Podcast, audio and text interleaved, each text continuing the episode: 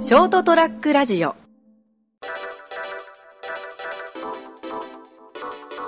11月の14日、えー11月の14日木曜日成田屋デリリウムエピソード2222222222あんまりいい数字じゃないですね確変が止まる そうっすかはい、えーお届けするのは私成田と今謎の病に感染している三池でございます日マスクではいなんか数日前になんか高熱そうですね、にやられてはい、突然40度近い熱が出てですねですからねあの高熱が出る瞬間で分かるじゃないですか寒気がしてあーブルーっときてうわややべっあての突然夜中に目が覚めてですねピタッて感じがしてですね夜中来ましたはいまあ兆候はなんかあったけど見逃してたんでしょうねまあそうでしょうね、んなんとなくまあ眠いなとか思って目が覚めるんじゃなくて、はいはいこうパチンと目が覚めるんですよはあなんか危機的状況みたいな感じで寝るな死ぬぞってうんまあそんなに近いんじゃないですかね。なんかあーもうすごい軽快に目が覚めるんですよ。毎朝こんな風に目が覚めたら最高やなみたいな感じ でも発熱してるんでで。すね毎回そうなんですよ。夜に発熱するときっえて。ー、あの、なんていうんですかね。平熱より1度高いぐらい、7度ちょっとぐらいとかの時はね、何もないんですけど。微熱ぐらいの時はねはいもう高熱が出るときは毎回そうなんです、夜は。いきなりなんですか免疫系が活活動し始めるんですかねなんかわかんないですけど、あの、まだ熱が出てないんですよ、その時点では。あそうなんですか出てないんですけど、突然こう、凄まじい、こう、爽快感とともに目が覚めて、爽快なんだその時はその時はですね、おで来たと思うんですよね、はいこれはーこれあのいつもの俺の人生におけるあのパターンだそっうそうてで、えーしばらくするとやっぱり案の定寒気とともにですねジューン、はいで高熱で熱が上がっていくどんだけ布団を着ても「ふう寒いっすよ俺は」ってなんか条件がありそうですけどねそういうなんかこう、うんまあ過去に何回かしか体験がないんでですね、はいはいそこまでなるのはまあこの時期はですねあの特にもう本当朝晩クソ寒かったと思ったら昼キューンって温度が上がったりとかなんか不規則ですもんね気温もね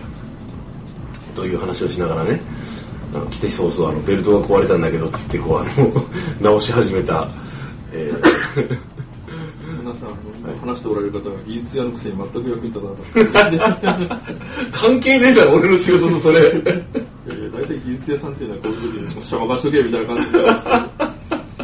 も錆びついてこう使えないペンチなんかが家にある感じですね技術屋の風上にも置けるわって感じですけどそんなあの俺だって生まれついてる技術屋でもないし大体男の子の家だったらそれなりに工作道具が揃ってるはずですけどねスナップオンとかでいかなくても僕あれなんですよあのこう本当にそういう DIY とかも含めてそういうのしない人生を歩んできてたんですよ、まあ、今もう猛烈にしますけどね仕事上でも何でもだいぶできるようになりましたけどねベルト直ったのあよかったですね素晴らしいなんかあのだからこう蓄積したものがないじゃないですかまあそうかもしれないですけど、うんなんかこうほら親とかが割とそういうタイプの人っているでしょなんか直せるもん自分で直したりとかなんかこうちょっとちょあの車とかもちょっと自分で見たりとかさバイクが好きでいじってたりとかなんか家の中のこう水回り全部直すようなタイプの人そうですねねえなんかそういう人もいれば工具自在に使ってね全くそれ分かんないっすっていう人も結構いると思うんですよまあそうなのかもしれないですけどでも大体男の子なんで一度や二度はこうプラモデルとかに興味を持ったり、これね昔からプラモデルとかねこう何回類のこう構造にあー興味を持ったりするもんですけどダメな方でしたねもうだから、まはい、今も困ってますそのなんかちょちょっと根本的なところが抜けてる感じがしてだから水回りなんかなぜかこう水回りのことなん か基本的にシャワーのノズルの交換とか、はいはいああいうことしかしないんですけど、はいまあ、あのシールテープとか、はいはいいろいろ家になぜかありますねちゃんあと、のそれだから親御さんが割とそういうタイプじゃなかっうん、そうなんですよねなんか俺のツールボックスの中にもすでに入ってますからねたでしょなんかこうそういうツールボックスがある時点でそうだもん なんかねそういうのないお父さんだったんだよね僕ねうちは父親がねわかんないですけどねまああのそういえばあのーわ割とですね1週間ぐらい前にですねうちの祖母が死に、まあ、亡くなりましてそうなんですかそうなんですよで失礼いたしましいえいえまあまああのちょうどですね10月上旬にですねたはいあの100歳の誕生日だったんですよでまあ誕生祝いをしようということであの東京の方から兄と弟あのい兄と妹が帰ってきてでまあおじとばあちゃんと、ままあ俺たち兄弟でねおめでとうとでこうケーキ持ってったりとかなんかこう一緒にご飯食べたりとかしてね、あのー写真撮ったりなんかしてたんですけどでなんかまあある日あのこの本当11月のもうもう1週間ぐらい前に明け方にちょっと電話が入ってきてね、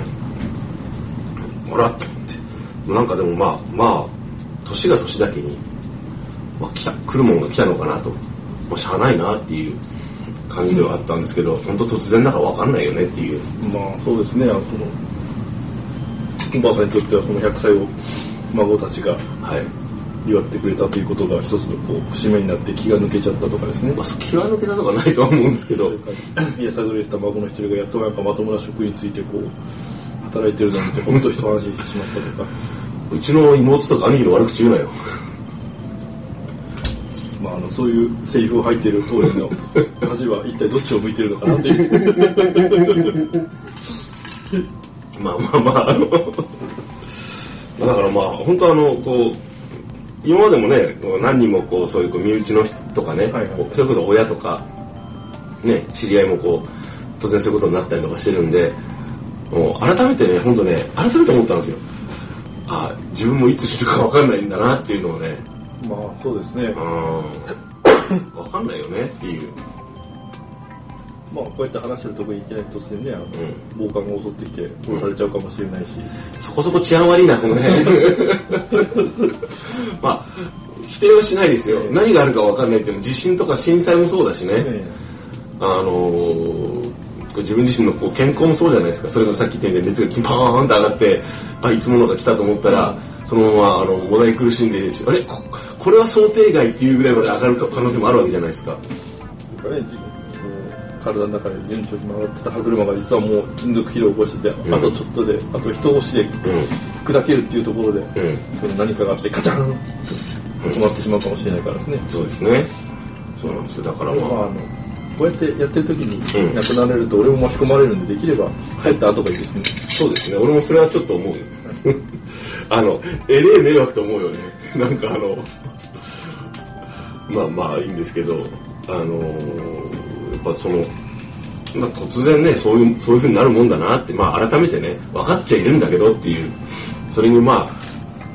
でもよくよく考えたらですあ、よ、はいはいはあのまあがんとかですね、はいはい不治の病で余命宣告をされる場合を除いて、い。はい。ほぼみんな突然じゃないですか、まあそうですね。入院したからイコール死ぬってわけではないまあのそうで,、ですね。もうあの末期がんで例えば入院してあと何日、うん何日とかでかんでもまあ半年とか、まあまあ持って何人、何、何何ヶ月でしょうみたいな。ええそれ以外は基本的にはよくあのテレビや新聞の中でも「容体が急変し」って書いてあるからまあそういうのあるんでしょうね。だから分かんないもんですからね。まあそうですねうんまあ、そこからですねそのこうやっぱりこう会え会いたい人とかやっぱ改めてこう行っておきたい場所とかなるべく本当にまあ死んじゃったらもうね後悔もクソもないんだけど、ええただこうそのなんていうんですかね前から思ってたんですけどその後って分かんないじゃないですかどうなっていくのかとか。まあ普通の人にはですねうん、はい。力強く来たね。 あの、だからですよ。もしかしたら、ぽっくり行ったと思ってても、意識とかはずーっとあって、ずーっと痛いのかもしれないじゃないですか。でもそれの方が僕も昔考えましたけど、はいあのなんか幽霊とかいろいろ考えたんですよあね幽霊とかじゃなくて、そのほら、死ぬ時よ。ああその本当に命が、生命活動が終わったと思いきや、実はまだ脳の方では意識があって、よく脳死っていうのは、ほら、なんていうんですか、ね。でこう実はものすごい体感生きてる時の体感でいうとこの、うんなんかこう何年間っていうぐらいの濃縮した痛みとか苦しみとかこう時間があって後悔とかをしつつとかうするのかもしれないじゃないですか。でもほらよく言われるのはあの死ぬ時には、うんなドーパミうンんあれが出て幸せな気分になるらしいじゃないですか、まあもしかしたらドーパミン在庫切れしてるかもしれないじゃん。まあまあまあうまく回らないとかさ、うんなんかこうねなんかこうね穏やかなね表情でね、眠るように亡くなりましたとかこういう話もでもまあなんか聞いたことがあるだけでで実際そういう人いるし知ってるんかっていうのは知らないよそう考えるとなんかもうあれだなと思ってねやっぱいい死に方をしないとかそういうことを言う格言があるくらいですからそうですねその生き様が最後こう現れるじゃないですかまあ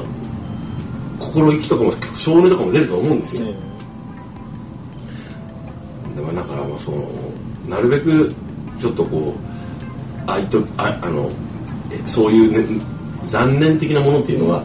残しとかない方がいいのかなとうんまあでも人間できないことの方が多いわけじゃないですかまあまあもちろんですだからいろいろ考えるよりも、うんまあその時その時で精一杯生きることが大切なんだと思います僕はなんでそこう普通にさいいこと言うときにさちょっとなんか縁起がかかる感じになるの照れるの照れるのそれとも何バカにしてんの普段が演技なんですよこれあなるほどええはいあれあこういうこうちょっといいことを言う時にね素に戻るんですよ僕は、なるほど、えもうなんかもうどっちが素なんだからなんだかよくわかんないけどよえ普段が見るマスカラスなんですよなるほどそれ伝わるかな見るマ スカラスドスカラス伝わるかな普段がマスクをつけて生きてるんですよ僕は今日マスクしてるじゃないですかあのこうプロレスラー的なねあのルチャリブレ的なねはいはいまあいいんですけどプロレスラーで思い出したんですけど、はいほんの数分の笑い話なんですけどはあの僕よりも今の会社では社歴が長くていわゆる会社では先輩人生では後輩みたいな同僚がいるんですよねそうですねたくさんいました私はでその人と話をしてて昨日だったかな、うんちょっとこう何気なく、うん何の話かちょっと前後は覚えてないんですけど、はいまあ趣味の話になったんですよねはいはいでその何のことが趣味何って聞いたらあ好きなこととかいろいろ話をしたんですよね、うんあ夢の話になったんですよはいまあ子供の頃何になりたかったってああそこっちの夢ねはいそしたら「いや俺プロレスラー」って言うんですけどお まあがたい的にはそういう感じのああなるほど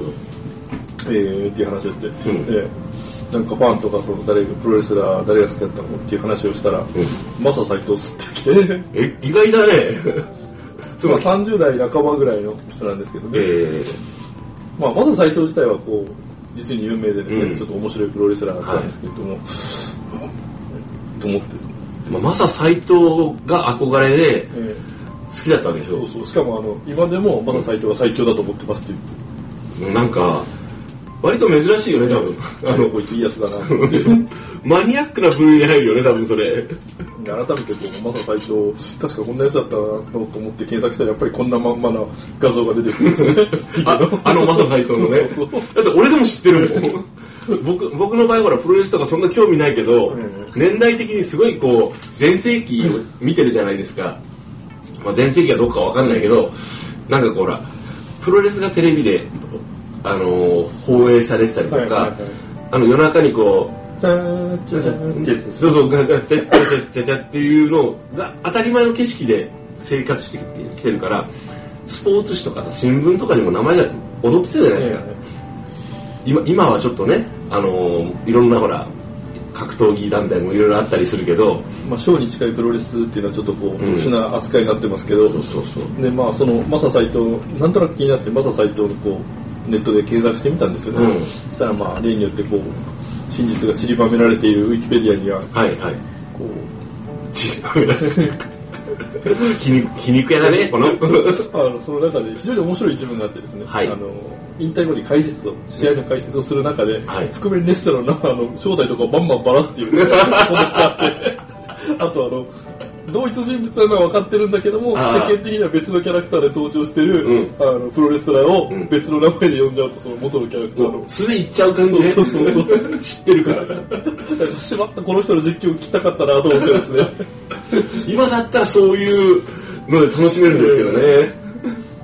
多分ちょっとあの仕事少なかったのねだからあのまあそこを見る限りおそらくあの なんていうんですかね武藤刑事なんかも普通にあ武藤君がとかいう話をしてたんでしょうなと思って なるほどねまあまあムタですムタですみたいな感じであの人はあのそういうキャラでこれだから無駄でお願いしますってグレート無駄ですよ ってなんかあのサンダーライガーの中の人の名前をバンバン言ってたらしいんでですねまあ実ま況あなるほどねマサ斎藤っていうででまあ調べたらつい最近亡くなっておられるんですけどねあそうなんで1年か2年前に、え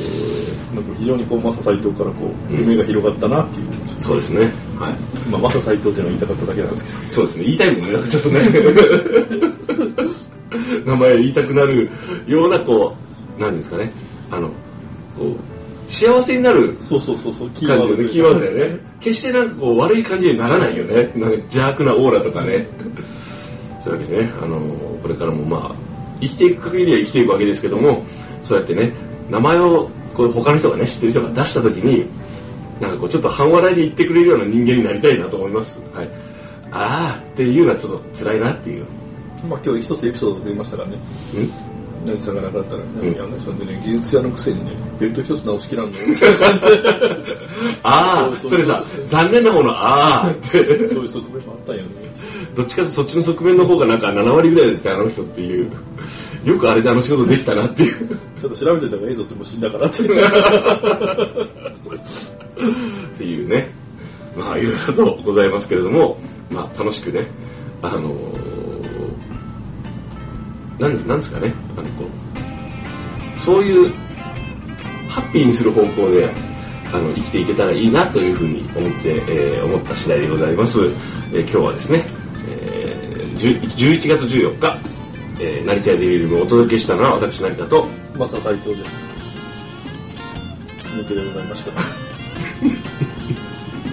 おやすみなさい